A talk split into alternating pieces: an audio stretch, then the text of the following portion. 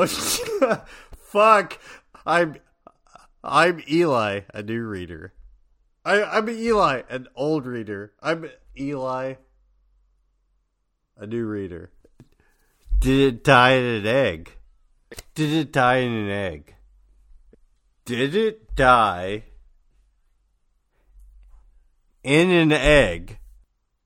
Did it die in an egg, or did it die not in an egg? Did it die in an egg, or did it not die in an egg? Reread the chapter. Did it die in the egg? I'm very confused because it it feel it sounded like it died in an egg. It feels like it died as a real dragon, but in the description, it sounds like it died in an egg. You tell me. You read it and you tell me what you thought you said. Fuck you.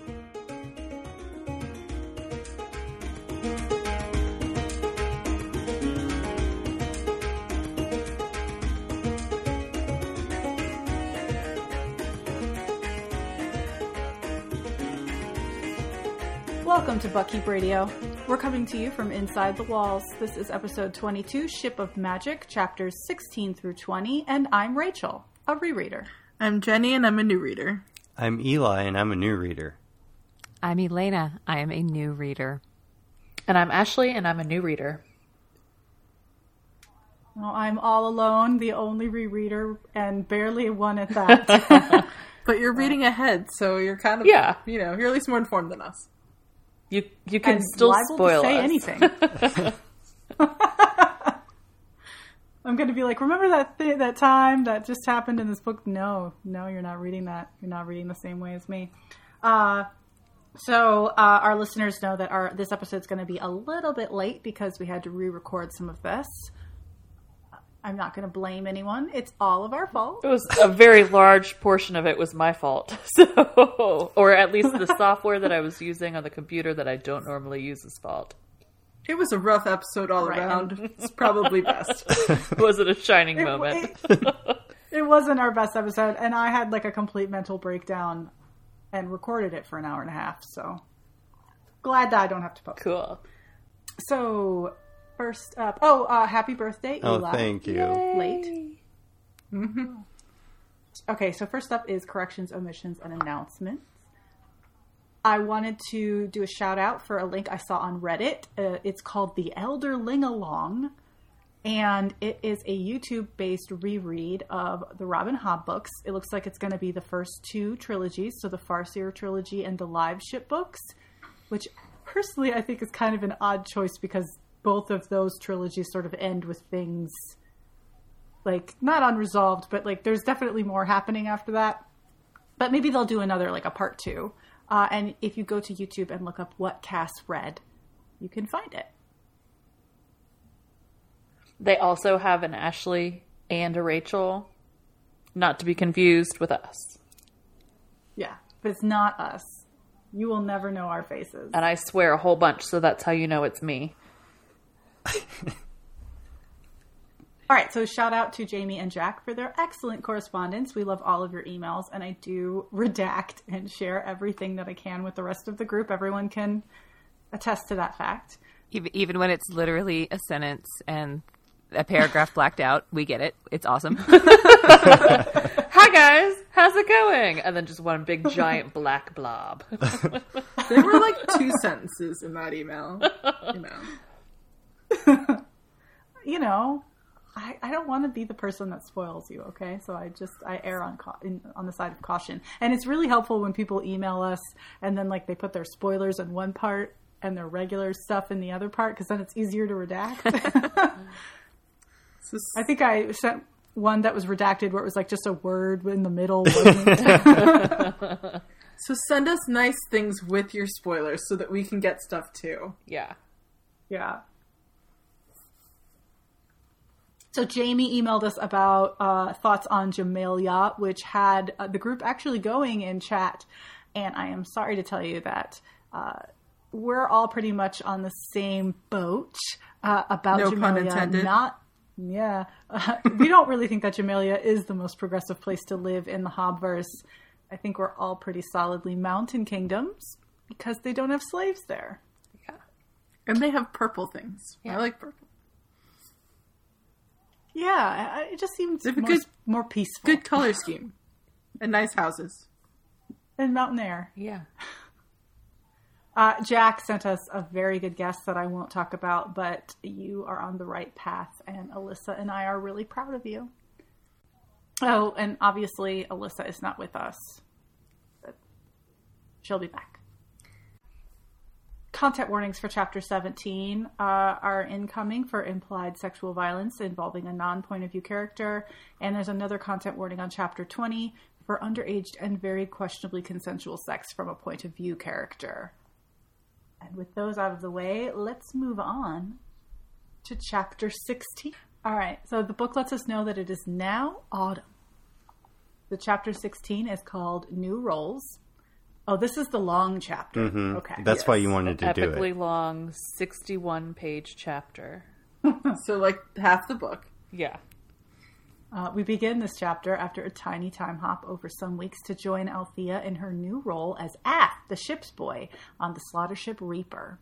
A lot of this chapter is life on a ship and what the heck does a ship's boy do, which is everything, and what's the difference between a merchant vessel like Vivacia and working a ship like the Reaper. So Althea is obviously pretending to be a boy here, and there's a memory later that lets us know that Althea got lessons on how to walk like a man and some new clothes from her new bestie Amber.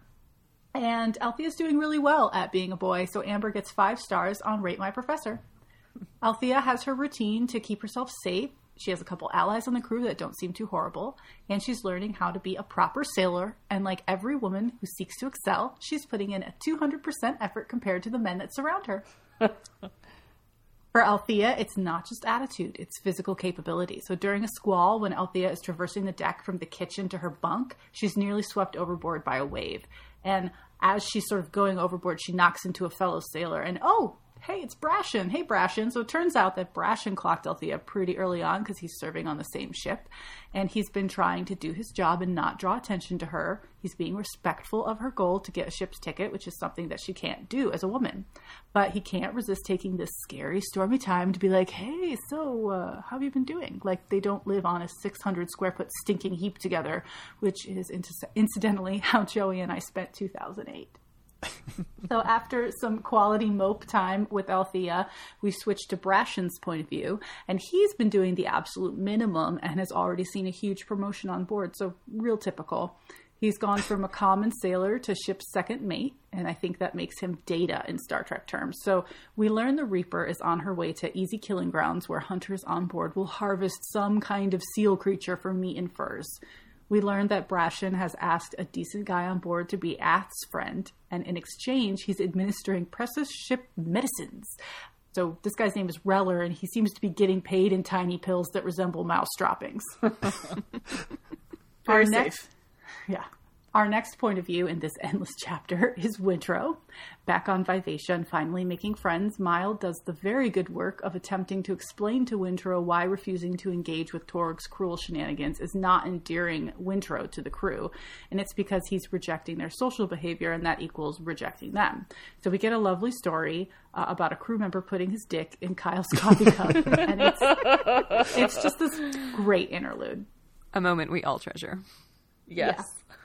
Wintrow thought it was pretty cool, so So then we're back to Althea as the Reaper begins her harvest. It's gross and horrible, and Althea has never worked so hard in her life, but she ends up being pretty good at skinning, even though Brashen thinks that she should lay low to avoid detection. So there's also a bit about one of the rocks looking like a dragon with an arrow stuck in it. And by the way, for this entire section, all I can think of is the Tatanka section of Dances with Wolves and how fucking sad that is, where they have like the big the big shot of all of just like the carcasses that have been skinned just sitting out with the sad music. So, okay, where next? Oh, it's Cress time. So, Vivacia docks at Cress. Uh, Wintrow is finally allowed shore leave. He doesn't want to spend all his time hanging out with his new, friendlier crewmates, but instead he wants to see the sights that Vivacia remembers, remembers via her Captain Vestrit memories. Ah, so Wintrow tries to go see some art, Uh, but the local police tell the grubby sailor kid to go back to the sailor part of town. Wintrow does this anyway. The police see him again later, so they thrash him all the way down to the docks. And at this point, Wintrow is shirtless and he's seeking out his shipmates and he finds them drunkenly betting on fighting a bear. I don't know what this place is, but apparently you can fight bears. Why not? So Winnie tells Comfrey not to do it, but he does it. Comfrey loses, and then Wintrow points out that it's probably all scam, so don't feel bad that you lost, but that just riles everyone up. And the crew wants Wintrow to fight the bear to like defeat the scam, but Wintrow says no, so Mild does it because Mild is brought into all this shit, and Mild ends up getting the shit kicked to, kicked out of him by a fucking bear. And the quote that I pulled is Wintrow stood alone, staring at the kicked over corners of the square. He knew he had done the right thing and he had made the right choices. I mean, did he though? I don't know. No. I still say Well, it he did depends on what get his mauled goal by a was. bear, and that's pretty good. Yeah. If his goal was to bond with his shipmates, no. If his goal was to survive, then kind of. he survived the bear, but not his shipmates. The funniest part is when, after he points out that it's probably a scam, everybody is still like gung ho about the idea that if you get on the bear's back, it will just quit. Yeah. Right. Yeah, like it's it's a scam, but this part's not. This particular bit about the scam is still real. Well, it's their only strategy because they're a bunch of morons. So I guess Yeah, drunk, drugged up morons. yes, exactly. But I mean, think about it. Their life is like they're on this like ship.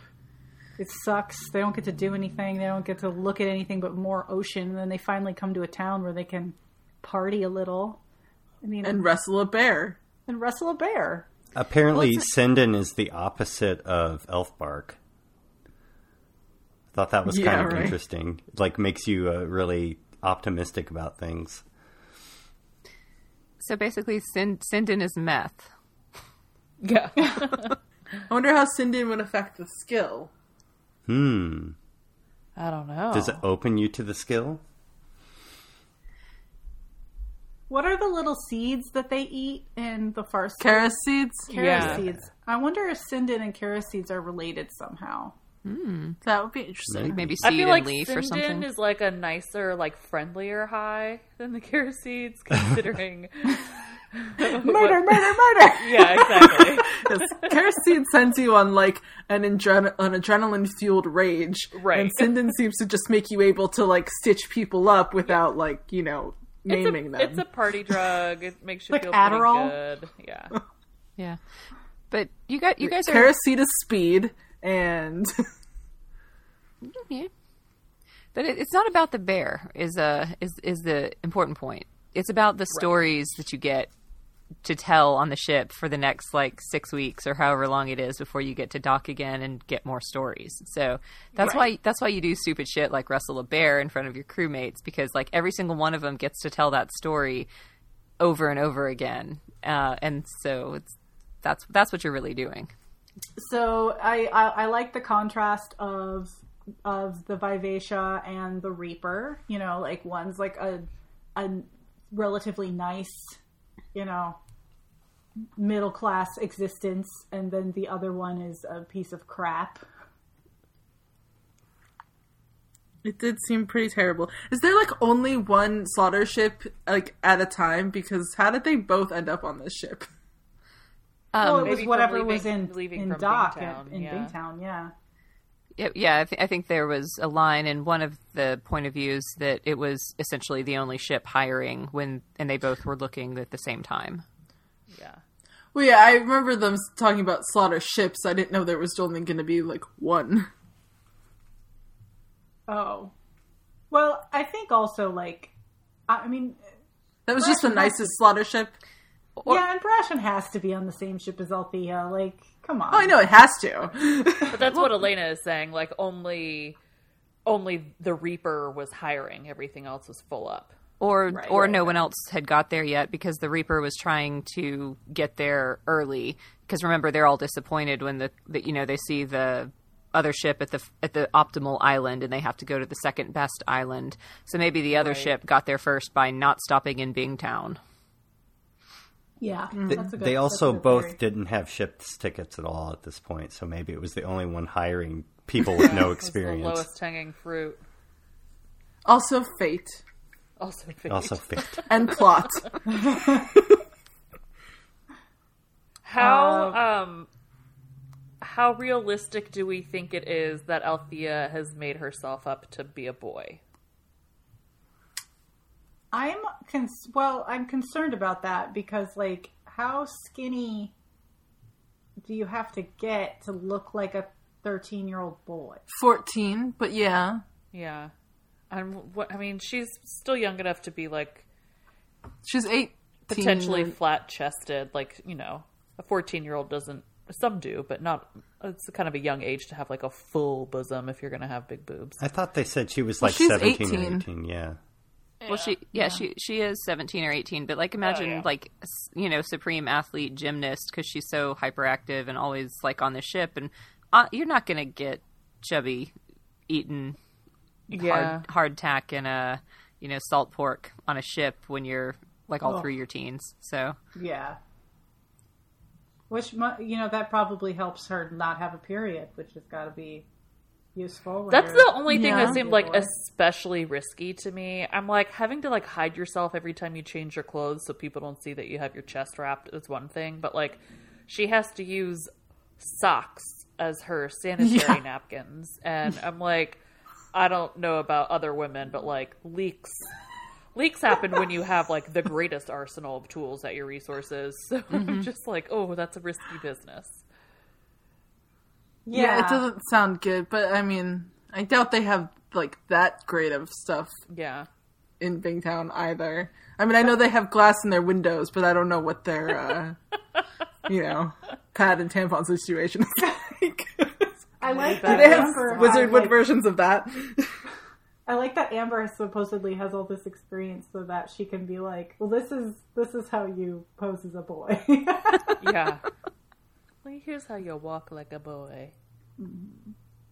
Talk like a boy. Like that's that that has to be a musical. That's a musical like montage right there. Learning how to be a boy and putting the costume together and practicing. Yeah, 80s movie montage. absolutely.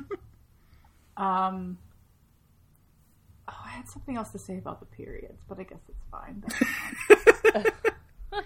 Well, can can I just um, I'll buy you some time by pointing out the uh, the the worst five words in the English language exist in this chapter. Kyle might have been right. All right. Oh, that was salty. That went down so hard. But Blocked it out. I'm glad that she had that realization, though. Like, I'm glad that she was self aware enough, yeah, forced upon her because she's miserable on this boat where she's having to bust her ass and, like, doesn't feel good enough. But that there was a little bit of truth into what Kyle said about her. But I'm glad that she had this revelation very far away from Kyle. Yes. So that she can, like, get better before she goes back. Yeah, like she maintains her dignity. Mm-hmm. Yes. I, I don't think they say it in this chapter. Maybe it's a chapter or two further on. But Brashen is talking about or th- uh, thinking about how like she's actually she's not bad at her job. She's just mismatched with everyone else Yeah. in terms of size Right, and well, strength. She and, puts in a lot of effort and she's fast and, like, trying to do things. But yeah, she's just not as strong as the people around her. yeah, that definitely Yeah. comes up in the in the later chapters with with them. But that that's absolutely right, and this is a good learning moment for her to realize that she's not maybe a quote able-bodied sailor, but she can be a specialist sailor. Mm-hmm. Mm-hmm. Or a Skinner. Yeah. Yep. Should we talk? Should we talk about the dragon statue If you want to talk about the dragon statue, and how it didn't die in an egg? we Um, had that lovely intro courtesy of Eli. I'm good. I think maybe I got it out of my system. Well, so I mean, uh, do, do do we think that it was hand, hands up if it if you think it was actually a dragon versus just a crazy rock formation? My hand is Definitely. up. Oh, I think it was a dragon. Oh yeah, hands up. Yeah. Yeah. Definitely a dragon. I mean, what the fuck? There has to be there are dragons. Come on. This is a fantasy novel, talking boats. Yeah. Well, we we also know that there's a dragon. There's Well, we, we know there's stone dragons. well, I mean, who's to say this wasn't something happened to him? We don't know all the secret ways of dragons. Oh no, are you trying True. to say that this is like Verity's final resting place? So like someone No, shot him down? I didn't say that at all. But how amusing would that Did have not No, even cross not my amusing. mind. Not amusing at all. Hate it. No. rock formation. Rock formation. Not a dragon. Definitely a dragon. Now we can move on. All right. Ashley, you're up. All right, so chapter 17 is called Kennit's Horror. It's the greatest chapter name of all time. Um, so the Marietta is docking at Divvytown, and the crew is feeling like pretty good about themselves because they have this new reputation as slave savers, and the whores are all willing participants now, which they're all like really excited about. Um, and you know what more could they ask for? They've saved four different slaver ships, and Kenna is giving over crew members to take over those ships. So the pirates are seeing real opportunity for career advancement, and Kenna is building himself a nice little flotilla. So it all seems to be working out for the most part. Um, so Kenna and Sor- Sorcor, I have a hard time saying that. Sorcor, Sorcor, take uh, a meeting with Sincure Faldin, who is trying to partner with Kennit on exclusive first rights to all of his cargo sales. And the term partner is like a major trigger word for Kennit, and he gets real up in arms about it, him trying to be partners with him. But um, Faldin brags about having warehouses that will allow for a real supply and demand market for top dollar sales because they'll be able to create demands and issue out goods when they feel like there's not any in the market instead of having to sell everything at once for a lower price. Um, but Kennit is afraid of commitment, so he's not really feeling it. And then Faldin pulls out the big guns, and it's his pale, plump virgin daughters, and he tries to seal the deal with kind of dangling them in front of the men.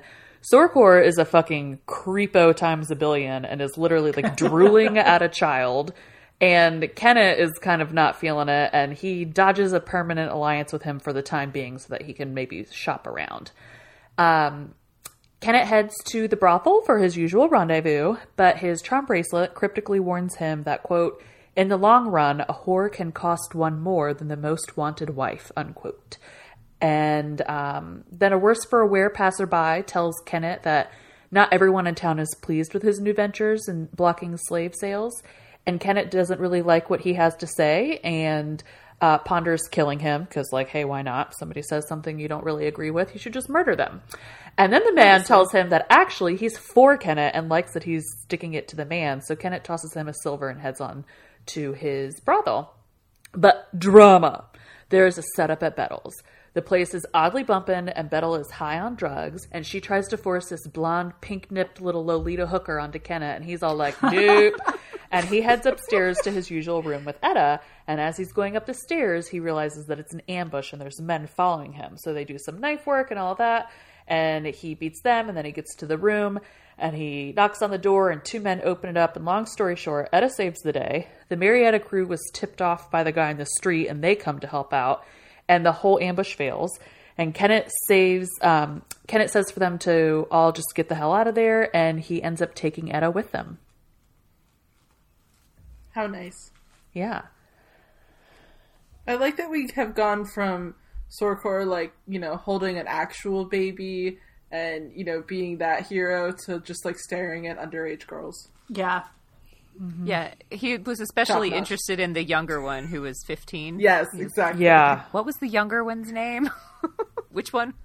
I don't remember. I don't remember at all. Well, no, I'm, that, that's what he was. He was asking Ken. He was Oh, like, he was asking what, Ken, what- yeah. what was the younger one's name? He's like, he didn't care. Like, Like, you are fucking disgusting. yeah. And Kennit was, what, like, if I'm sure you can change her, it'll be whatever you want it to be or something. yes. Oh horrible I'm sure you like can that. change it. It's horrible. I'm gonna look up what the names are. Awesome Carry guy. on. Yeah. I loved the like close camera like shot of them fighting in the ho- in like the the brothel room slash hallway slash stairwell. Mm-hmm. Because I don't I don't know how pirates fight, but I have a feeling that it would be like exciting to watch if this was a movie. Yeah, that was, it was a Oh. well, um, uh, well orchestrated or well described fight scene. Yeah. We have Alyssum and Lily are the the daughters. You know? Just so we know. Yeah. hopefully, hopefully they'll just run away Yeah. I'm like, ladies, you figure out dodged a away, bullet. North. it's trying to sell them to pirates.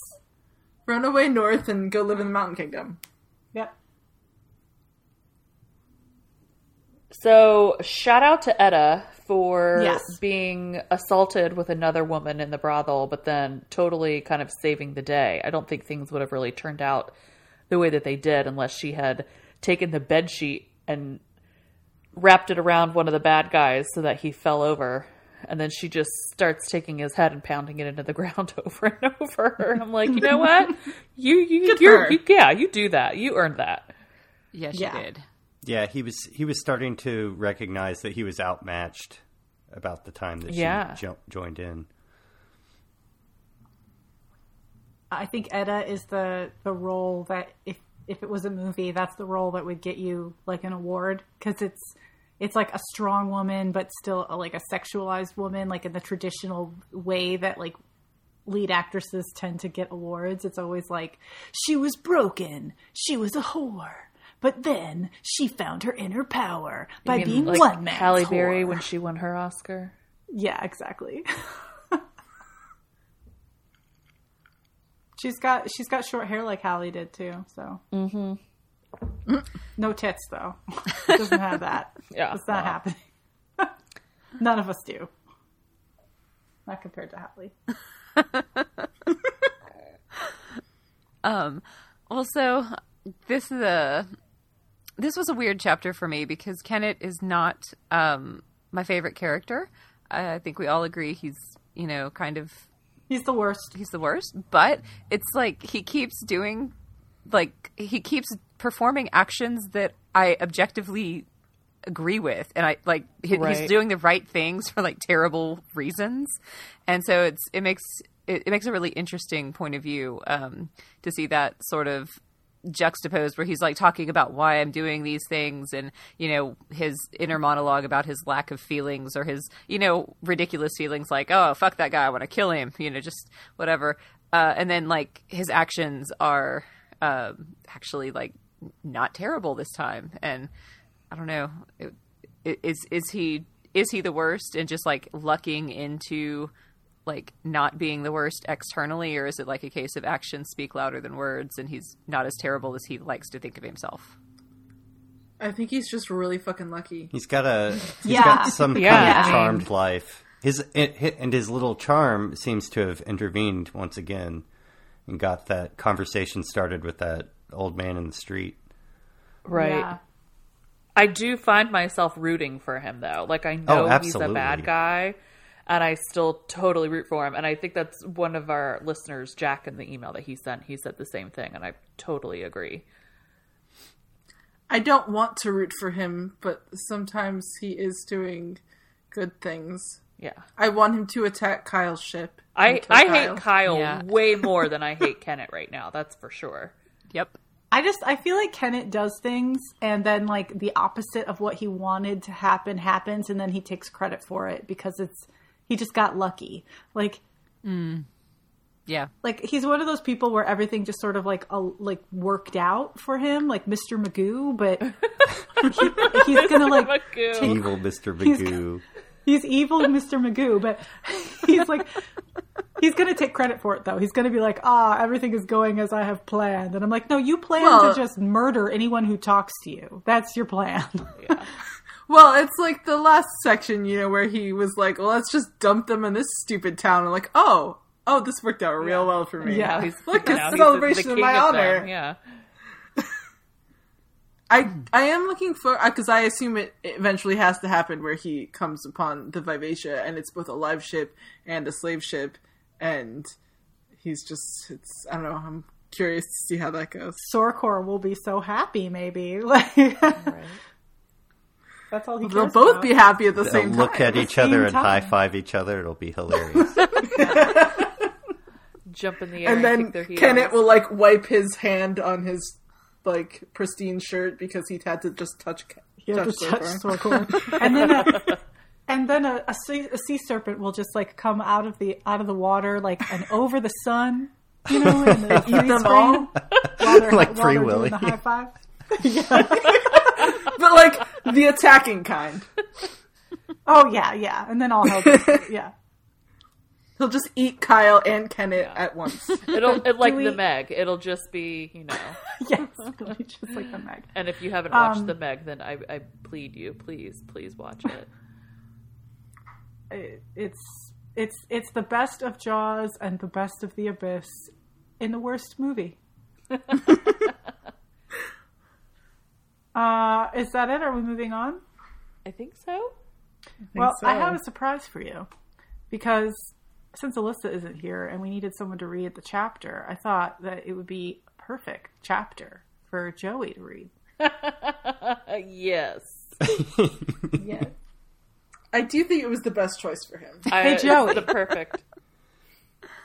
Hey guys, Hi. Hello. You're back What's from up? the dead. back from the dead. And what a reason up to be these- summoned. Yeah. What's up? Malta. We're gonna see a spike in listeners when the word catches on that Joey's in this episode. Oh yeah, sure. All his fans will come back. They deserve us. yeah, what's up with these books? You you don't have any Fitz. I don't know what to do. There are a lot of people. I don't have I'm, anybody. I'm glad to have a break from Fitz for a minute. yeah. I thought Well. you didn't like Fitz, Joey. I thought you said he was bad at his job. He is bad at his job. That's why you like him. You like that. You you, you you. It's a love hate relationship. Well, I have a character for you. Well, who? Her name is Malta. Oh. yeah, she's no Fitz.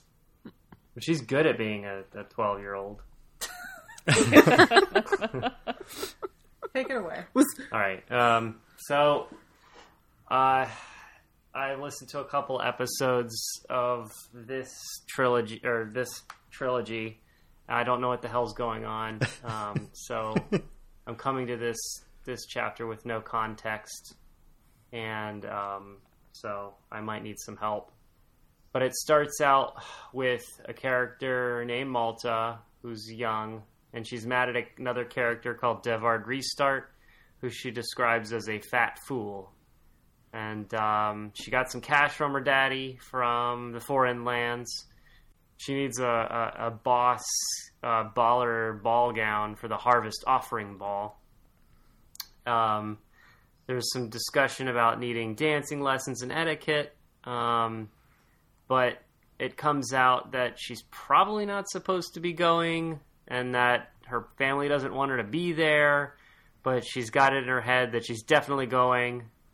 Um, she has, uh, it's pretty clear to me that she's got mommy issues. um, That she does. and that uh, her mom needs to trust her uh, because her mom is like a, a, a really boss Bingtown trader. Um, but it, turns uh, it turns out that Malta has green silk laying around, and so she doesn't need to buy fabric. She just needs to, to, to buy a to, to, to pay a teller to make a dress out of it. So using the gold that her father gave her, uh, she uh, goes to the seamstress, who's like I guess sort of a free spirit because she dresses uh, uh, this kid up as a total slut. And um, it's like some discussion about ribbon making her bust like pop, which is kind of weird because I don't, I just uh, what how, how I don't know. Um, maybe she's maybe she's using tissue. I don't know. Um, so she uses. Uh, there's also a little bit about her choosing this gaudy, cheap jewelry over tasteful, expensive pieces because you know it's like quantity over quality. You gotta, you gotta like be blinding. You can't just be like tasteful. Uh, I mean, she's what? She's young. She's like twelve. So uh, Malta keeps the dress hidden from her mother and Nana and all the uh, all those g- goddamn hens that she lives with.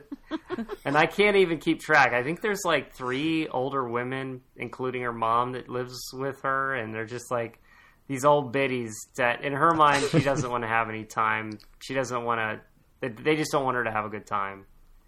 Um, so she spends time with this character named Rache, who's a slave that teaches her how to dance.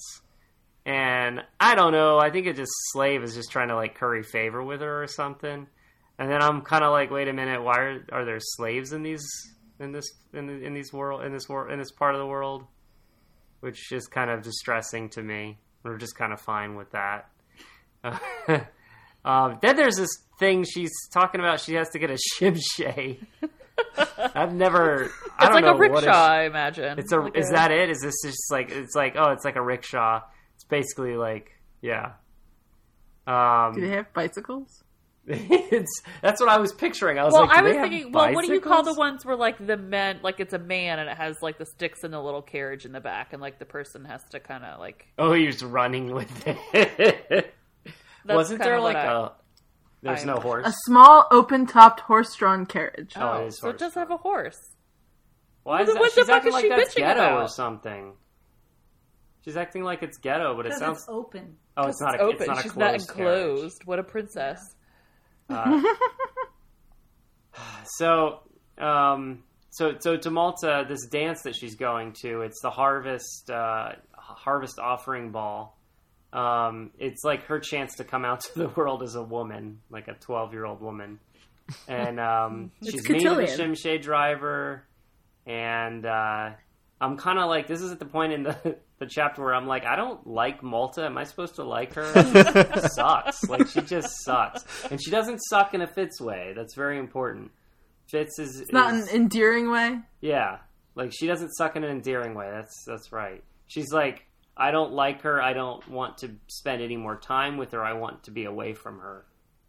Um, so she's totally like, and I again, this is the only chapter I've read, and I'm like, uh, like I'm used to these books where the point of view is restricted to one character. So I was like, is this really like are all these books like from her point of view? Um, I'm, I'm guessing not. Um, So she goes into the ball. Uh, she drools over a bunch of guys as they arrive. Um, she uh, pounders about marriage. She doesn't have a crush on anybody, and she's like, maybe I should have a crush on somebody, which is like the least inspired way to be into somebody is to like have a project of it. Um, then a guy get, comes in, um, a guy named Cryon, uh, who always wore gloves on account of burnt hands. Um, he writes poetry, and and her friend um, Delo is totally into him. Um, Malta seems to be crushing on all the boy, uh, crushing. Wait, oh, she's new at it. She's new at crushing on the boys, um, and uh, she balled up her cloak and threw it under a tree. Um, she doesn't know what to do with it. Super awkward. Um, she can't decide if her if she's happy her family's there or not. Blah blah blah. Uh, Delo finally rolled up uh, in her carriage with her family. And then Malta notices Delo's brother, Cerwin Trellalalo. And uh, she's like, well, maybe I'm into this guy now. And uh, then there, then there's a confrontation that ensues about why Delo's not wearing a dress like she bragged about. So Malta's calling her out. Turns out Delo's just a big old brag. Um, so Malta's just sitting there alone, all hooched up and Footman catches uh, Footman catches uh, her or is, is sees her, and uh, she she interprets that as a positive, but it's probably that the footman was like, "What what am I looking at?"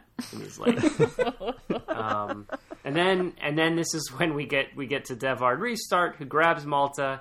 Um, he hides her in his carriage. Uh, apparently, there's some rain wild peeps at the ball that's talking to Restart while he's trying to hide Malta behind him, um, behind his girth. It's said because again, he it's he's a big guy, I guess, and um, he didn't want he didn't want the rain wild people to see uh, Malta in this state. Um, so she uh, starts. Uh, he, she, he he gets mad at her, of course, and asks why she's there, what she's what she's fucking wearing, um, uh, why uh, she stirs up a lie about why her her old biddies uh, couldn't be there. Um, he's all wigged out and asks her if um, she's talked to anyone else there because her reputation's at stake, of course. And then he calls her a Jamaillian strumpet, and I'm guessing Jamaillia's some place in here. and this is when I'm like, this guy's this guy's good. He's telling out. He's telling off this this hoochie, hoochie twelve year old. Um, and so uh, then she gets her everything starts going bad at this point. Her dress gets caught on the carriage, it rips, um, and then uh, of course she uh, once Devard gets her back to her house, her nan- her nana's distressed, um, and then uh, Malta gets an earful of shame from the family hags. Uh, Devard explains that only his, his, his large body blocked the Rainwild families from seeing the Malta, Malta in this state. And then um, there's more shaming of Malta, plenty, tons, tons of shaming, an ocean of Malta shaming. Um, then she has a tantrum, throws a wet towel, um, just before they call her a whore again. Uh, she clearly needs etiquette training.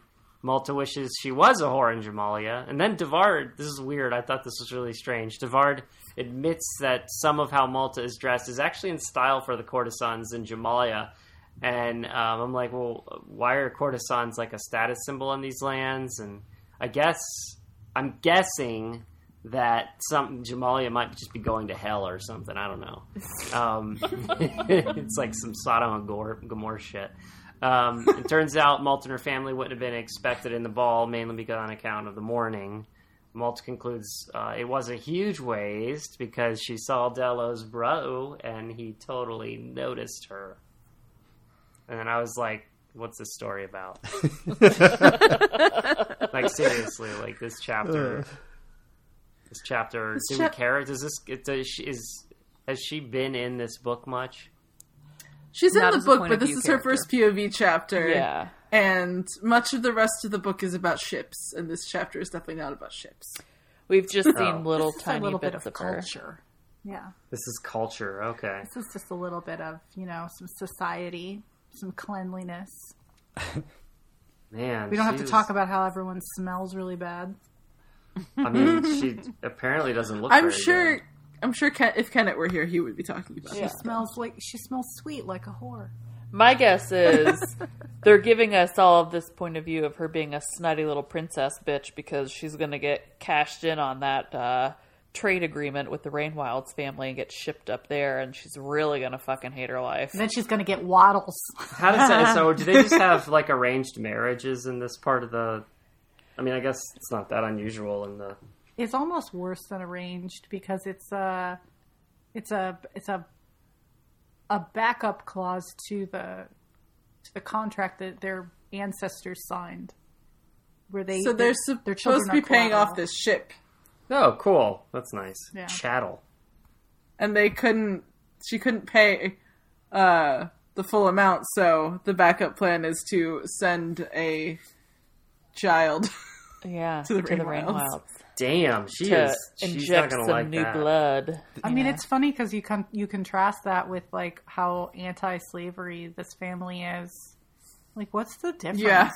It's not. It's not really different at all. This is like no. some Khaleesi style shit. Yeah.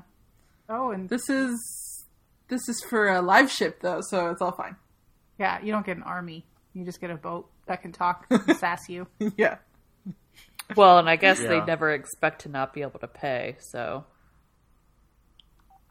I I I have heard that these books contain quite a bit of um, triggering triggering subject matter that the other books did not contain, and uh, Yeah. I don't get that. I don't understand why why we would venture down that path now suddenly I this think way. I, I, I honestly, it, I- it's because there's there's female characters in it, and for better or worse, especially in the '90s fantasy, when women are in it, it's that means that they get to Vulnerable. experience violence. Yeah, I mean, I guess it's a part of life. It's just I when I read fantasy or listen to it, I don't want to usually have that happen in those stories. right. But it's like like Yeah. Fitz got tortured and stuff and experienced That's a lot of violence, but it wasn't. Fine. It wasn't sex based violence. You know, like but as soon as someone you know is considered you know smaller and weaker, it's that's that's the violence that's Hmm. on the table. Yeah. I don't know. I just I don't I don't know. I mean, I guess I don't know. I I'm I go back and forth on that as a as a guy. I don't I don't you know. I maybe I, I don't know who identifies with that. I don't. Is, is there people that out there that are like, I get it. It's real. This happened to me, or I this think- kind of thing. I, I, I, I mean, there's a lot of like nuance in these books and many different experiences, and I just I think that I think with these this trilogy in particular, I think what you said is right. Like we have way more than one point of view character, and this is this is Robin Hobb filling out a world that we didn't really that hadn't been developed because she we only saw it from Fitz's point of view. So now she's setting up this world and it is full of terrible things. Hmm. Yeah. Yeah, I mean, it's it's legitimate for sure. Well, thanks for your summary of Malta's Mm-hmm. Yep. hoochie ball. Bye. Thanks, Joey. Bye. You're welcome. Bye. Bye, guys. Bye. Cute. All right. So Do we have anything else to say about Malta? I, I, what else about Malta? I, back to the like the harshness of this world. I think a significant amount of it is probably due to the fact that you're not. I mean, you're not. The point of view is not a guy who lives up in a castle for most of his time. I mean, he ends up going out into the world in that last book, and it, you see a lot of terrible things. But like this, in this book, it's it's all over the place, and you have people in high society, but you have people out, you know, and the exact opposite. So it's, I think, you know, from the other books, it, when they ventured out of the your high castle, it does get kind of it gets kind of gross. Well, I mean, you get Starling and you get you know every awful thing that happened to her. So I mean, Right. it's there. It's just not. You're not getting her point of view. You're not getting Right. her feelings as much as you do in this book.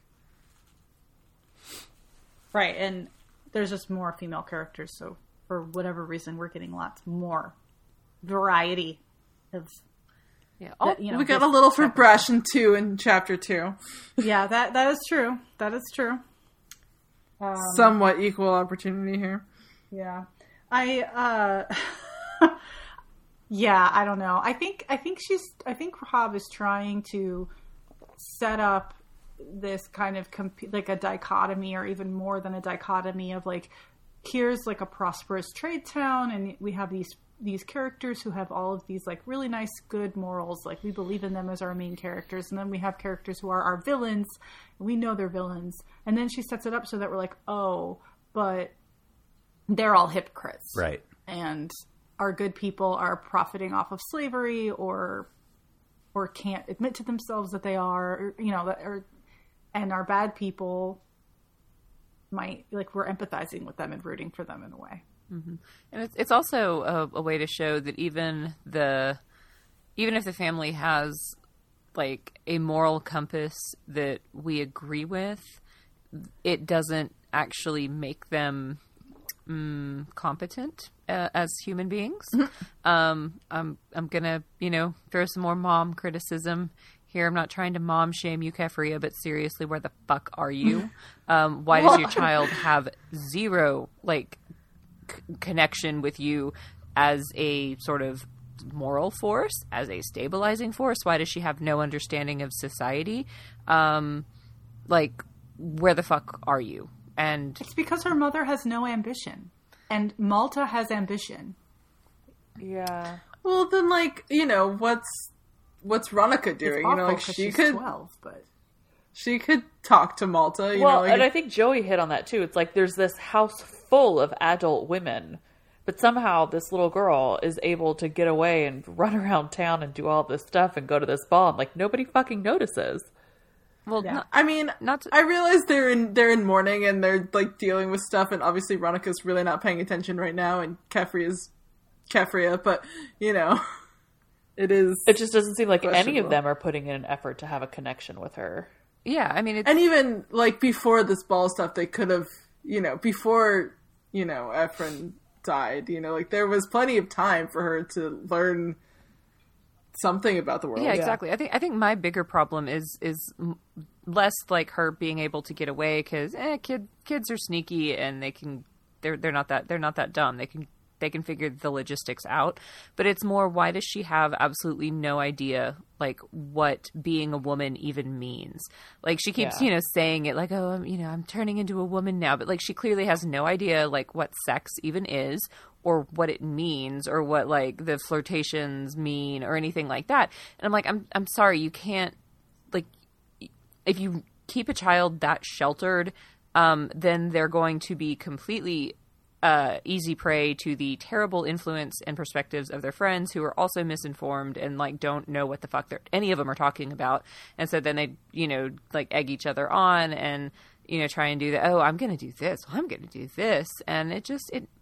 And, and where is the adult? What, where is the adult for any of them to actually like I mean, step in and, honestly- like rein this behavior in? Yeah. I was gonna say clearly Delo has enough of you know a parental system around her that she wasn't actually wearing you know she Right, wasn't she dressed like a a whore at the talk. gown. Yeah. Yeah. Yeah, but someone was still saying, "Oh no, you're gonna wear your you know normal short skirts and braided hair or whatever." I don't know why that's you know considered modest, but all right, sure. Um, so yeah, I mean, there's clearly. A, I mean, I think if obviously if Keffria and Ronica were going to the ball, like they would not have let Malta do that. Right. So I think, I mean, there's definitely problems in general, but the fact that like Malta isn't, she has like no real like respect for the mourning situation or anything that her you know her Right. family's going through. She mm-hmm. just wants to go to the ball. I mean, she's a kid, and I get it, and like you know, she clearly didn't have a real connection to her, you know, grandfather anyway, but I don't know. There's there's a lot of problems in this family. I think Well, I think it's also like uh, maybe it's part of their society that they've become so straight laced and so rigid with like what people's roles are, and it's like until you're 15 or whatever, this is how you dress, and then after that time you get to, and it's like it doesn't take into account that people age at different rates really, and like and what they want and their desires, and it reminds me actually a lot, Elena, of like standard like historical romance novels where you mm-hmm. have like 18 year old women who are like i've never seen a nipple men have nipples and it's like Yeah. where, where the fuck where the fuck do you live like yeah, and I, the, as as as a country girl born and raised, I'm like, we, where the fuck are you living? Because don't, doesn't your family have like land and a farm? Like, you've really never seen that? Like, really, you've never seen it? Really? Right like you don't know what fucking is like you've Yeah. never really i mean i don't know like good good for like maybe that keffria did right in that way where she sheltered her to the point That she's completely like like able to be victimized by Yeah. predatory men.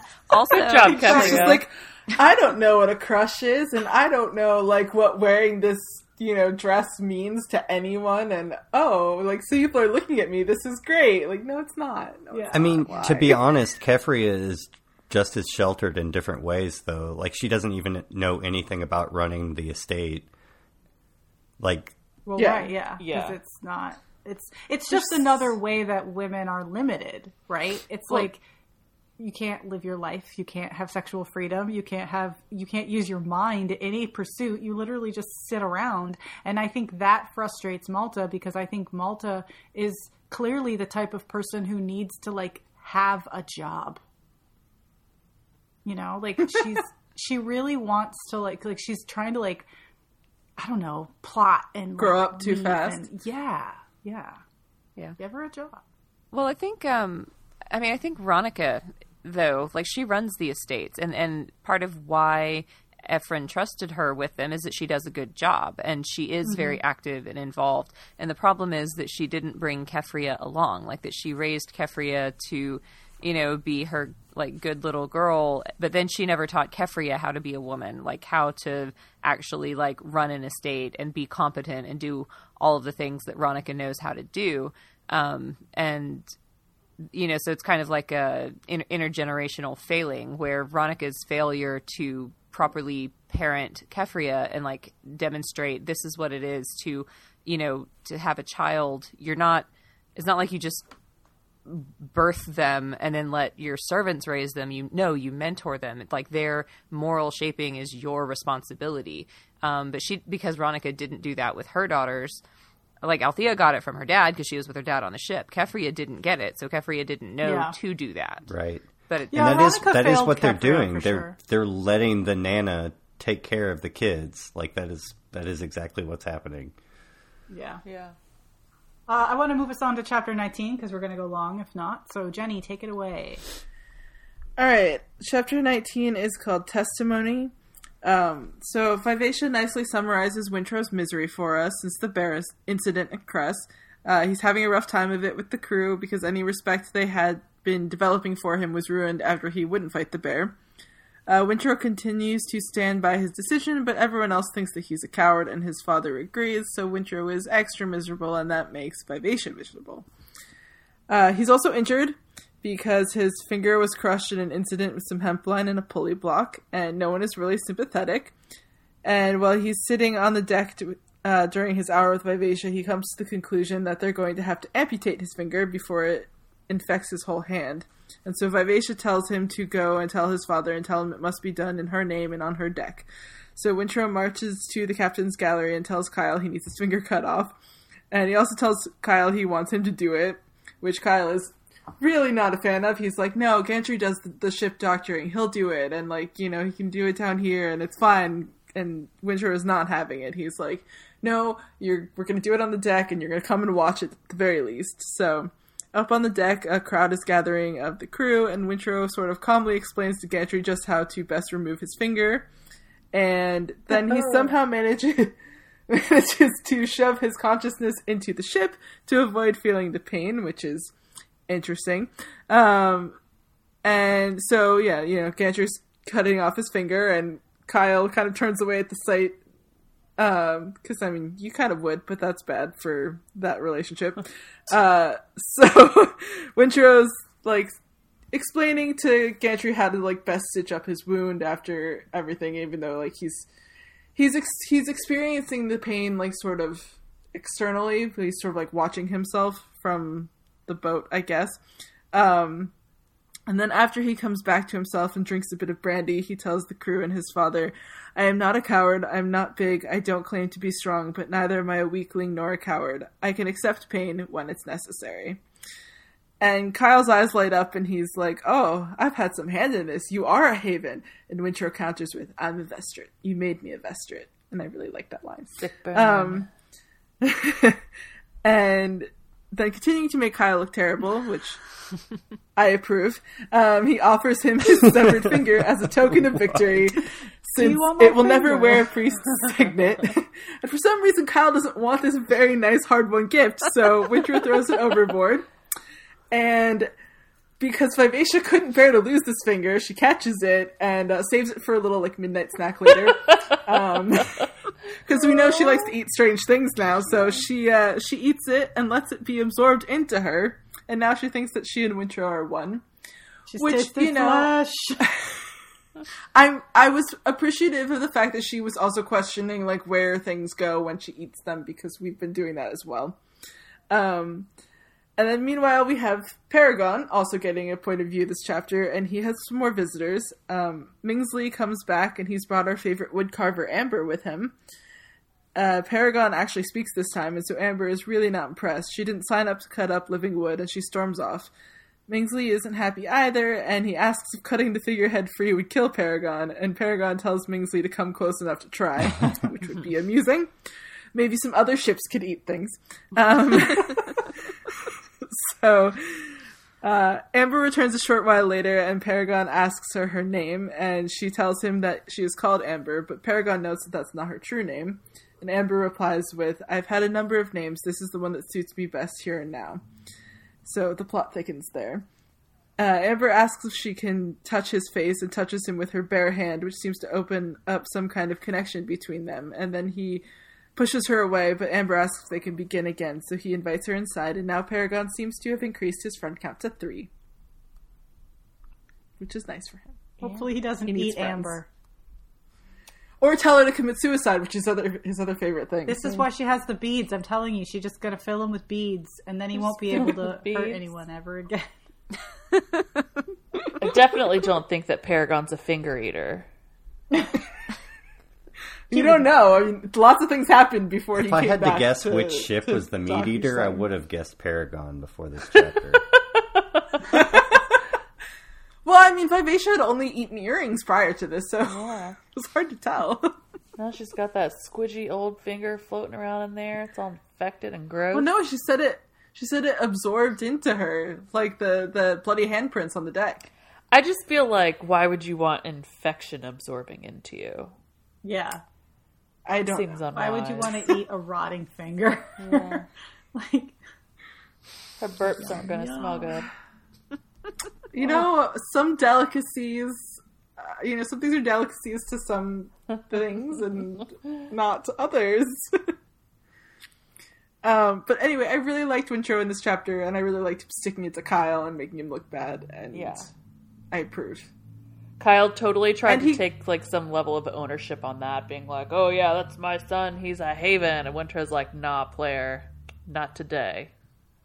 well, and look at uh look at Wintrow like not l- like leveraging the fact on the fact that he basically was able to do that because of the training he got as a priest because Right. like essentially that those were advanced meditative techniques um, where you can sort of disconnect your mind from your body and like you sort of your consciousness merges with like it's it's a it's a form of unity um, consciousness where you lose awareness of yourself as something separate from everything, and um, for Win- Wintrow to have gotten to that point with meditation in like two years, I mean that's pretty baller. Um, some people it takes decades to get there. he was going to be a good priest, y'all. Yeah, like, he gonna was- so much stained glass. Was it all meditation, or was he really? Or was it also his bond with the ship, though? Um, I, I mean, that's I, helping. I, I think that definitely like helped it. Um, but the the fact that he, he his mind was trained to like do that, and he sort of cognitively understood that he could do that. That's because of the training he got um, as a priest. Yeah. Yeah. It made him open to like the ship's magic. Yeah. But Because it also felt to me very much like Fitz, you know, going into Nighteyes to avoid, you know, like death. But it wasn't quite ways. the same because it's Yeah. not like he became No. the ship and she didn't like No. become him. And he couldn't Well, I mean- like he couldn't steer the boat. Which would be cool. He couldn't eat his own finger, you know? Like,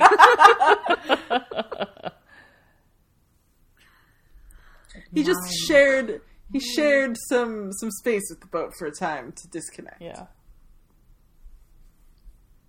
I do want to go back to what you said about Fitz and Nighteyes, though. So, like, is this giving us a more of a hint about how the boats work? Like, are we looking at some old magic systems that we're already familiar with? Is this a new magic system? I want thoughts from my new readers. I think it's somewhere in between. It certainly is similar how they share Right. share memories and like because the wit they always talked about how it was it was like you didn't have to say anything everything that you were thinking could immediately be shared Well, there's also like a bond with the wit, you know, like mm-hmm. both parties have to Yeah. accept that, and I think that's similar with the ship. You know, like it not Kyle can't bond with the ship, you Yeah. know, because the ship doesn't want Kyle, Right. And Kyle doesn't really want the ship, but you know, Wintrow and and the ship have a bond. Althea and the ship have a bond, you know, and I think with Paragon we're seeing too, like he is willing to you know engage with certain people and not others like Mingsley who he should eat I'm also wondering if I'm just looking at the structure of the chapter itself. You know, like we're we're kind of pinging between Paragon and Vivacia, two of our, you know, our two live ships. One of them is good and innocent and new, and the other one is old and bad and has killed people and is like ugly now. And I'm I'm thinking like, what's the dichotomy here that's deeper than that? And here we have Paragon making a friend and Viv- and Vivacia like experiencing yet more violence and then eating human flesh. So you tell me who the better boat is. Which boat do you want to sail on? The one where Well- it could get uh like a hangering and like take a snacky, or the one that That murders like, everybody. Well, we don't know the Well, stories. currently- Well, I yet, know, I know, I know. I want to know Yeah, the don't- stories. Why? What happened? I know, we don't know If we that were on yet. Vivacia, we'd have to sail under Kyle. So Right. you know, no. But Well, well, also whereas Paragon is just going to sail himself, and like his friends are going to get on board. So maybe that's better. Oh, it's like Shira. Paragon seems kind to certain people. Like he's letting people squat inside of him. Like he doesn't, you know, it's like he has that part of him. But I'm very curious as to like what the motivations were if he did go quote unquote mad when he was out on the water, or like what really happened to all those people. Yeah, I mean, Paragon strikes me as being um, like he would he's a victim of abuse. Um, and whether that's like literal, like the ship's consciousness was abused, or if it's simply because of the way that two of his uh, quickening souls died, uh, un- untimely deaths, and that you know did something. Um, but he um, he's clearly like lonely. He's clearly reaching for connection, and mostly he finds rejection and unkindness. And th- and you know, so then he finds little bits of kindness in people like Althea and Brashen and now Amber, and you know is maybe a little bit too trusting or a little bit you know too willing to let them you know in but at the same time that shows that he's not fundamentally broken like he's he's simply had bad things that happened and that have conditioned him to um, think humans are are mean or you know this or that. Whereas Vivacia is she's young and she's in innocent in the sense that she hasn't experienced a lot, but she has a she has a nasty streak. Like Althea keeps bringing it up and like noticing it and being like a little bit afraid, but she's like Vivacia's not afraid to uh to fuck a bitch up. She's like, oh, I, I don't like you. I'm gonna like wiggle the deck under your feet. Ha, motherfucker. See if I don't toss you overboard. And now she's eating people and like I don't know. Is is she is she actually all that innocent? Oh, I don't think so. At I all. mean, we haven't seen Paragon out on the water yet, so we don't really know how he functions True. as like a sailing ship yeah. with a crew and all of that because you know we only see him he's he's so isolated and lonely like you know any nice human interaction he's like yay but you know yeah. I also but, feel but like just we in terms of their haven't seen- personalities. We haven't seen a live ship that is quickened yet, and also crewed by people that it likes. And Yeah. Mm-hmm. we haven't seen like a nice, like a nice home life for a live ship. Yeah, this is what a live ship is supposed to be. Yeah. Well, there are lots of live ships out there, so I'm sure you'll get your wish. Anything else on this chapter before we move on to the last? Amber Yeah, I was just gonna say, just bringing up Amber, and I don't know about this. I know we're supposed to like her because Alyssa says so, but there's something up with her. I'm just trying to figure out what it is. She's a boat. any thoughts any thoughts Ashley Um, I don't know. Like, I definitely I brought this up when we recorded our first attempt at this episode.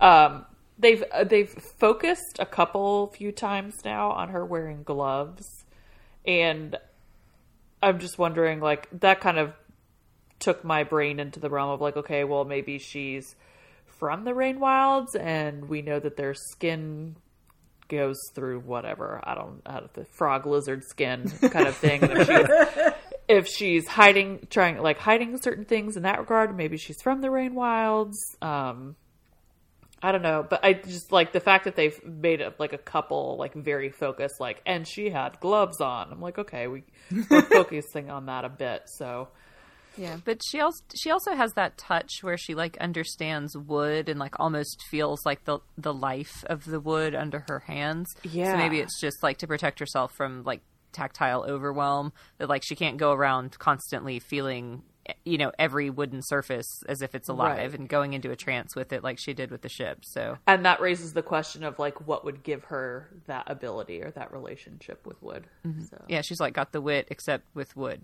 Right.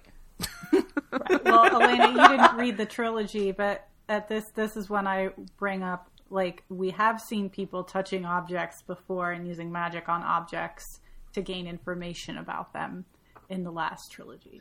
Well, I, I, yeah, I, I don't. I've, I've read the first book, so I don't know if that. I don't remember if that comes up. It in, didn't happen in the first book. No. Okay. No.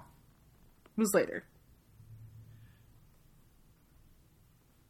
But Paragon trusts her, and so I feel like that's a good thing. Like that's a I'm a sure. gold star for Amber. Paragon hasn't eaten any fingers yet. Like We don't know that. You Here's may have in the past. Here's the thing. There's only two. There's only two creatures that have like that we've gotten so far, and they both eat humans. So I'm not on either of their teams. Yeah. Wait, what's the second one? Serpents, man, the serpents. Oh, serpents. Fat on people. I try and avoid thinking about the serpents at all costs. Unless it's gonna eat Kyle, and then in which case I'm fine. Well, Vivacia ate a little bit of Kyle's DNA, so No, he's a Vestrit.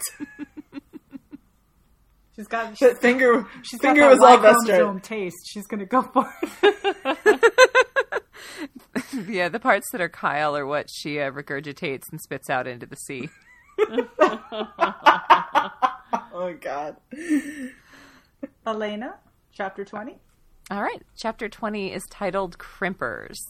So we start out with Brashen in the tavern. Uh, this is a unplanned stop for the Reaper, but they ran out of clean water and had to, and so the sailors all got a unexpected night ashore. And so Brashen sort of reflecting on the fortune of their ship. They had a good haul. They're getting out of the uh, um, the Barrens early, like before it's true winter.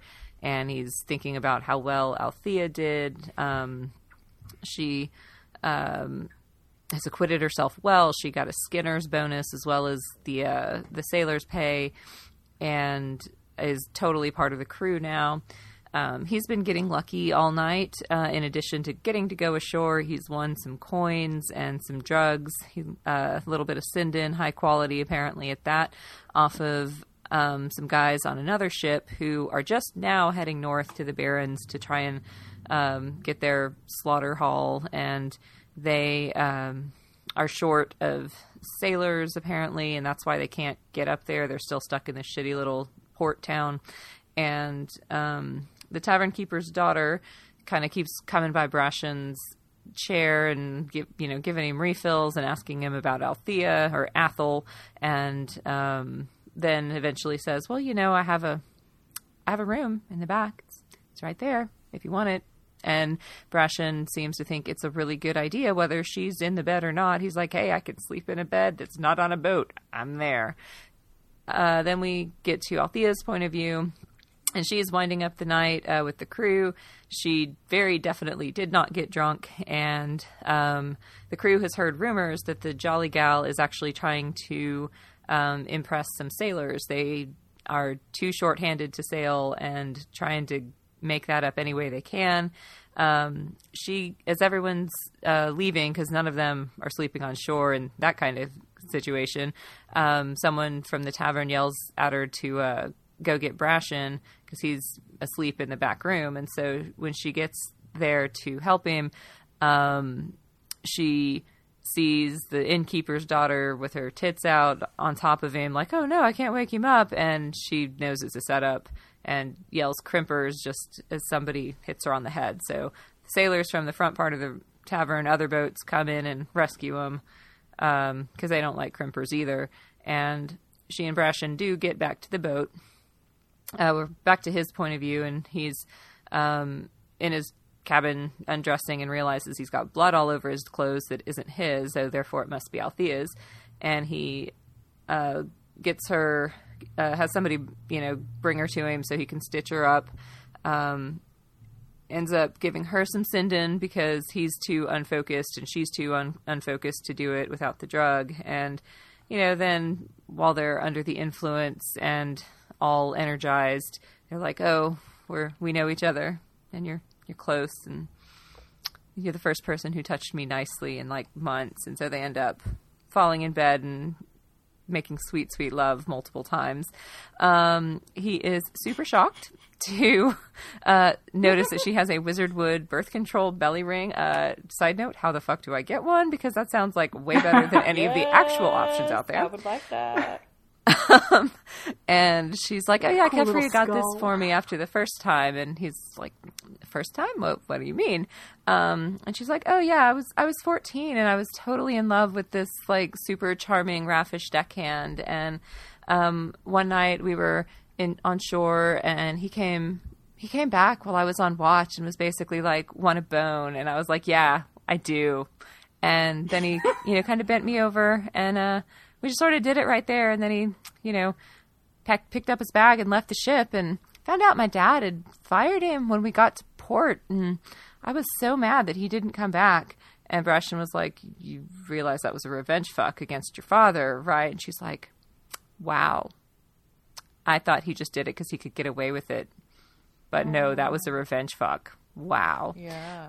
um, and while she's processing that, she also has to admit that the worst part of it wasn't even like the unsatisfying lay or the fact that like he didn't give a shit about her, but that it ruined her relationship with Keffria because she thought she was pregnant. And when they got home, she went to her sister thinking, My sister's married and she's my sister. She'll help. And instead, Keffria was just like, Oh my God, you shamed the family. I, I, you know, you're terrible. You're horrible.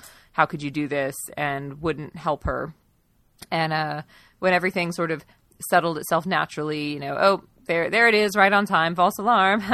um, they kind of papered it over and pretended to make up, and that's when Keffria acquired the uh, protection. It's the least you can do not to shame the family, but that was basically when they stopped being sisters, and um, that was, you know, Oh, and the chapter ends with uh with her telling Brashen that like all the other times she's tried it, it hasn't been very good, but this is what it's supposed to be like, and now she finally understands like why people risk everything for it.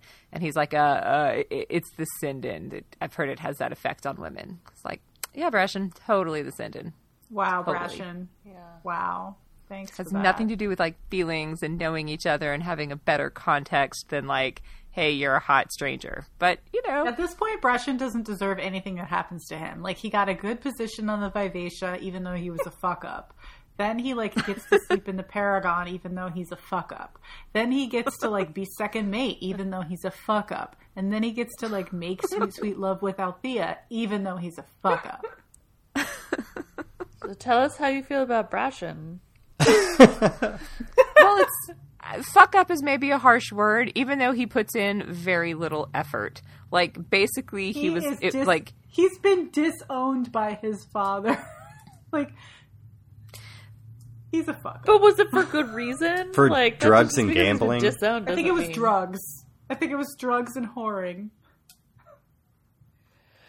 Well, I mean, yeah. But maybe he's learned his lessons, you know, the uh, the the hard way uh, as a sailor's life. But you are definitely not wrong that he was basically like he was like semi kind and in the right place, and that's why he got to hop in bed with Althea. Like that's not a very good reason. Yeah. Well, He did not I don't know try. about that. He made I mean, zero effort.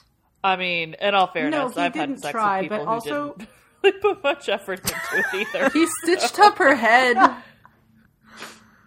Okay, Well, I mean, like right. if you he go did back stitch and up her read head. it, though, yeah. Althea is always super aware of Brashen. Oh yeah. I think oh, there's Oh, yeah. definitely mutual attraction for sure. Oh, for sure. They definitely have a chemistry or yeah. some some thing similar to that. Yeah, I'm I'm just pointing out that like he he did ab- like he did very little other than like exist.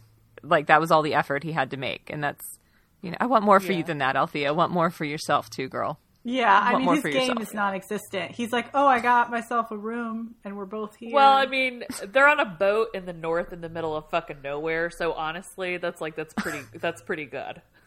The room is pretty great. There's a door. It closes. Yeah, like that's that's pretty sweet. There's a bed instead of a hammock. That's got to be easier. I love when he's like he sees where she sleeps and he's like a rat wouldn't fit up there and she takes this little nook. also, like, when was the last time they bathed? Oh god, I don't even want to uh. talk about it. Gross. She was a Skinner. When was the last time she bathed? No, I know. That's what I mean. That's Yeah. what I mean. Well, does the wizard wood charm also protect from protects from diseases? Right? Yeah. But not Well, just we- like is that STDs or just like general funk? It's Who not a force field. Hopefully you don't all of like it. keep all the dirt out.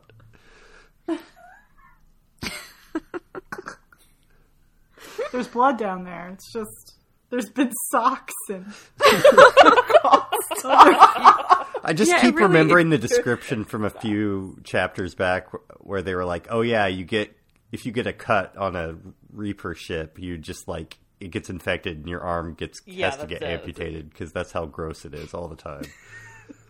Yeah. and the fact that her hair Lovely. is tarred. Did you guys catch that detail? Huh? Oh, Oh, it was, like yeah, so that- salty. Uh huh. That she uses tar as like hair gel. Well, look, it, it was definitely an intoxicated, like we're both on drugs kind of fuck because they, I, yeah, so it was the Cindin. it was def, and actually it might have he might not have I been mean, wrong. Maybe it, was, the Cindin. it was more than that because he had just been like roofied and she had been hit on the head a couple times. Yeah, right. this is debatably consensual on both of their parts. yeah. She's wildly concussed. and post-traumatic. I mean, they are both like fading in and out of consciousness. Like he couldn't walk back to the ship without her help, and then she couldn't like sit through his like stitching of her head with like he, he she was like passing out in the middle of that. Like if they both But hadn't been conscious bone four at alternate times, they wouldn't have made it back to the ship. Yeah, so that that Cindin must have been some good shit. Yeah, man. Well, like, uh, yeah, and also, like, this was her best time. All that being said, this is it. It's the best she ever had. But again, I think that just goes back to the person and not really any of the other circumstances. Right, yeah. yeah, She was invested. There's feelings happening underneath all the gross germs and the dirt and the tar and the drugs. There's feelings. there's got to be So feelings the to Cindin overlook all of helped that. them get past. The Cindin helped them get past all of the grossness and helped keep them conscious. But then there were also feelings. Yes. Would Yeah. you rather? Would you rather have sex with Brashen in a closet after six months with no bath, or eat Wintrow's finger? Oh, tough call. I'm like really into daily bathing. like Yeah. into it. I mean, like I'm telling you, like the people you there's people that you like you smell in the subway where you're like, no, I could. yeah. Would I get to cook the finger? Yeah, like if the finger uh, wasn't, if the finger had just like could smoke If the I could remove you could the nail the and cook it and eat it like And a kebab, bone. I'd be good. I don't want the pus in the finger. Like that's what I have the issue with. The finger itself, like if it was if it, if his finger just had like come off and that was the accident that his finger got cut off, that's a no brainer. Like the pus, I don't know. I'd be like Brash and I like it from behind. Just like I'm gonna face the wall. I don't know. He's so dirty though. He could have pus in his peen. Who knows? All right, okay. But I've got my wizard On wood that charm and I don't have to look on. at it or put my mouth on it. So This is this Don't is when this is. You guys are talking, and all I can think about is every listen we've had from the state of Washington. It's not her. Don't worry about it. Robin Hobb. better would not you be. rather? No. Really better not. Robin Hobb, would you rather have a butt on your forehead or two dangly little legs on your chin? Please let us know. Does the butt do stuff, or is it just a butt? It, it can toot, but it's not shitting. Okay. We'll have the answers for you on our next episode. oh wow. Okay. Ready to wrap it up? Every episode prompts. This be my crew. Character introductions and exits. Uh, the note I put is the Reaper is not alive.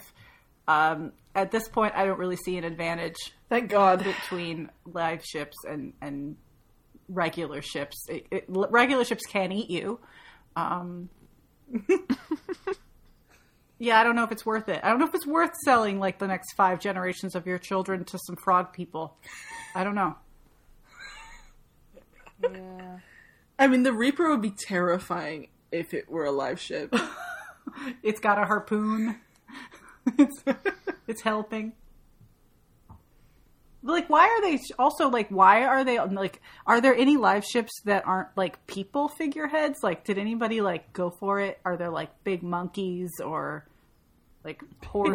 Where's the Where's the the the giant boar with the wings? yeah. yeah. Where's the equivalent of that? Something that makes a really cool noise, like a porcupine or, you know, a ferret. do they all have human speech? No, if it's an animal, no, it doesn't have the lips. Okay, we're getting real technical here.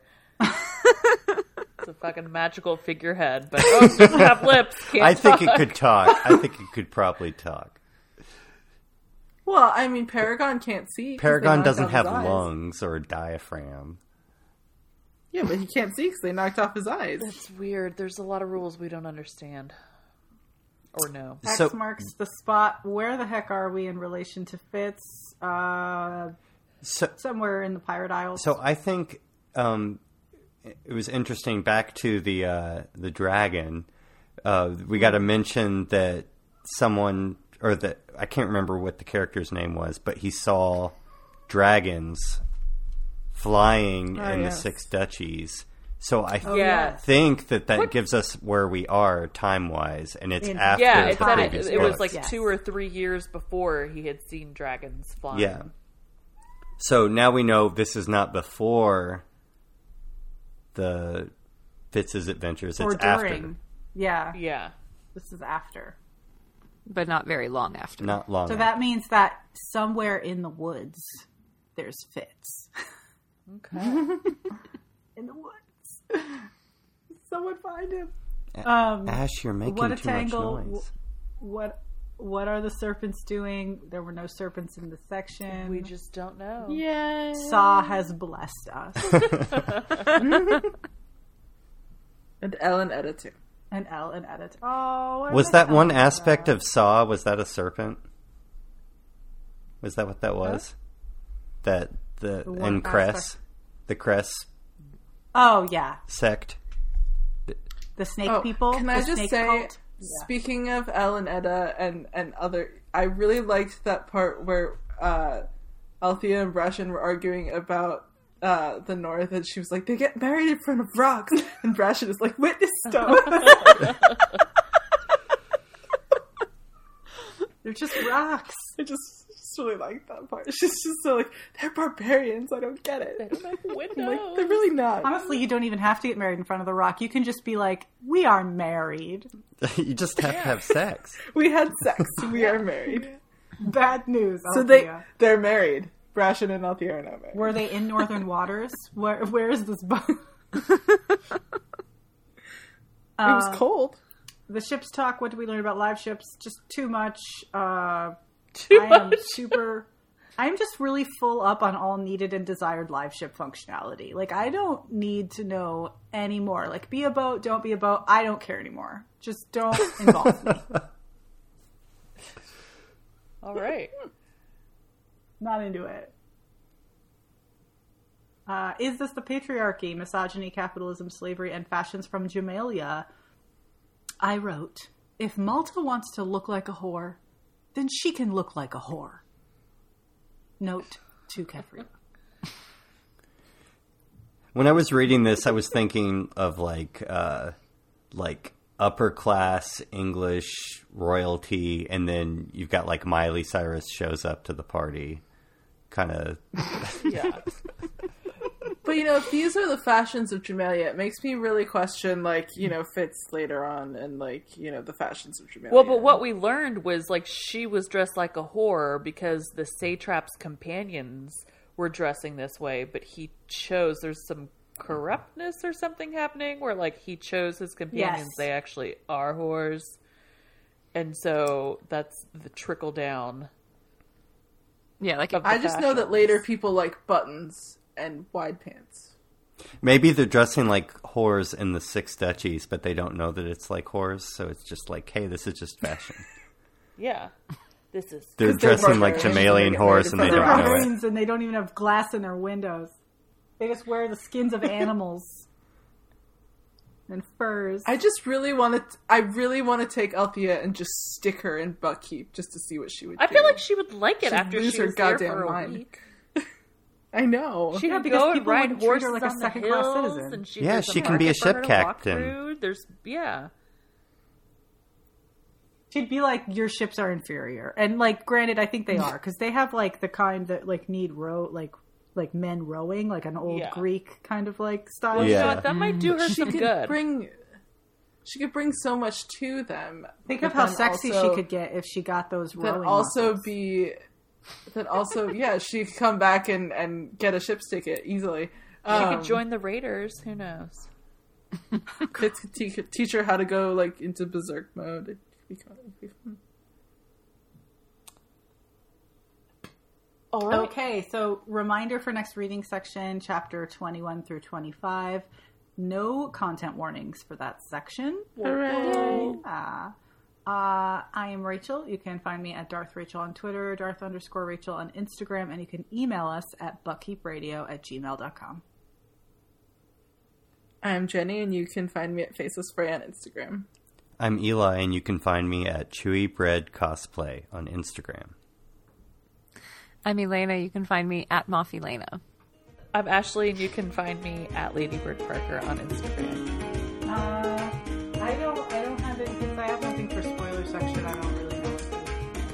I I could do five seconds of spoiler section with you. Okay. All right. I'll, I'll take it. Bye.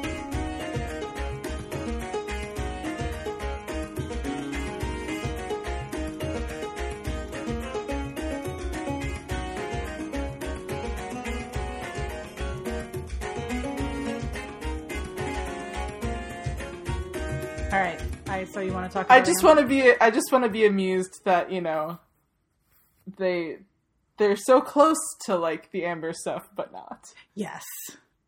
Well, it's it's. I mean, are you surprised with how? I mean, I don't know how it all plays out, obviously, because I haven't read the book. Yeah. But I just there's. I mean, obviously, I see the clues. Yes, the clues. It's harder in this first book. The second book, it's much more obvious because she. I mean- she says things where you're like, oh, okay. Do you? Do you? I mean, when do you find out? Like, do you ever find out for sure, or is it just really obvious? I mean, obviously, she carves his face as Fitz, but yeah, I mean, that's pretty much that's when it becomes super obvious when she starts talking about her life in the Six Duchies. Um, yeah. I was going to tell you something Is I just that- read, but that'd be a spoiler, so never mind. Uh, is that is that in what book is that? Is that the second book? When does she start? So she's going to start. She starts the um the process in the second book, but I can't remember. Okay. I'm not there yet. So in my reread, the part. I'm, I wonder. Hmm? I wonder when Ashley will figure it out. yeah, I'm waiting for it too because it's like I know that you because because you've read the last trilogy. It's like obviously you know, and thank you for you know pretending you don't. but I'm waiting to see because you know even though Elena has only read the first book of the Farseer trilogy, my bet is that she's going to figure it out before Ashley, only because she likes to pick apart language like that. Like, Hmm. I I mean, they definitely noticed the gloves, that's true, and I don't know that I would have noticed the gloves if I didn't already know. Right. Yeah. I mean, I I'm not saying that Ashley won't figure it out. Like, there's there's so, there's a line coming up that is like a big like. if they if they sail right by it, then they're going to sail right by it. But we'll see. I mean, we got some good stuff in this section with you know teaching Althea how to be a boy Oh, And- I know. I wanted. I and, just wanted to make sure the that they the face touching. Yeah. hmm Just it was good stuff. I liked it. Can you imagine if your if your life ship was like a monkey though? Like it would just instead of like just being this like lovely stately like figurehead, it's just like a fucking monkey. Like, Would it think that the fingers were bananas to eat? yeah, it just like makes monkey noises or like some other like annoying animal that makes like like a cockatiel or something, and it's just it's like What if it was a parrot and then it would speak to you and yeah, no, that's what I mean. It's like coming in would just repeat what you would say? the perfect live ship for a pirate. it's just a big parrot at the front. Perfect. I I honestly can't remember even what section is coming up. I don't know what to tell you. I don't know. I just wanted to talk about Amber and Okay. ships being dragons and how I don't understand how they're dragons, even though I've seen it happen. You're go- I can promise you that you're going to figure it out. And it's coming soon. Okay. It's coming very soon. Okay, Aren't you excited very excited. to figure out how they're lives Except for the fact that that they're related to the serpents, and then I just get sad because I fucking hate the serpents. Oh, God. When do the serpents become dragons? When do I have to deal with Tintaglia? Is that an upgrade? I don't know. I feel like that's just No, it's not. worse. it's worse. She's coming. Oh, She's coming. great. It's like that. Remember that old meme with the. uh, Washington? Washington, six foot four, weighs a fucking ton. He's coming. He's coming. He's coming. That's how I feel about Tintaglia. The fact that I remember her name is a miracle. So you know, Why? She, it's written in all caps so Uh, many that's times. true.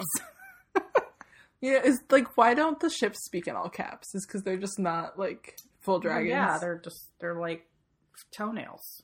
They're not. Damn. but like, okay, you know, my question is, since I know that they're dragons, so like the, the tiny wizard wood charms, Yeah. that quicken and speak, like what are those? They're the same exact thing as the ships. So can they turn into a dragon? Is it like a teeny tiny dragon, or are they just not a full dragon? I think. I don't. I think you have to feed it a lot of people. I don't know. No, I'm kidding. Imagine. But like, this is my question: like, can Kennit's tiny charm turn into into a a dragon tiny and like eat him? Uh negative. Damn. Negative. I would. All I want that to happen, but I think that the charm's best chance at dragonhood would be to like be eaten and absorbed by another Another a dragon. bigger entity. It's like Darth Vader, you know, it's like the more limbs that get chopped off, the less force power he has. So there's just not enough. Well, but like, if if Paragon ate the wizard wood charm, would he then have like a third dragon inside of him, but like only partial, and then he's just more confused? No, I think he'd just have like Kennit shit in there. that's More bad. Yeah. Well, it's already there. Yeah, so I'm like more of it actually, but yeah. Uh, all right, anything else you want to talk about? Amber's Nope, that was it. Amber's golden visage, her long yeah, they hair. they do they do mention her her color a whole lot. So Well, it's the same color as her dress. I know. I mean, Alyssa's cosplay is very It's good. really good. I know. It's like it's perfect. All right, cool. Talk to you later, then. Thank right. you. Bye. Yep. Bye.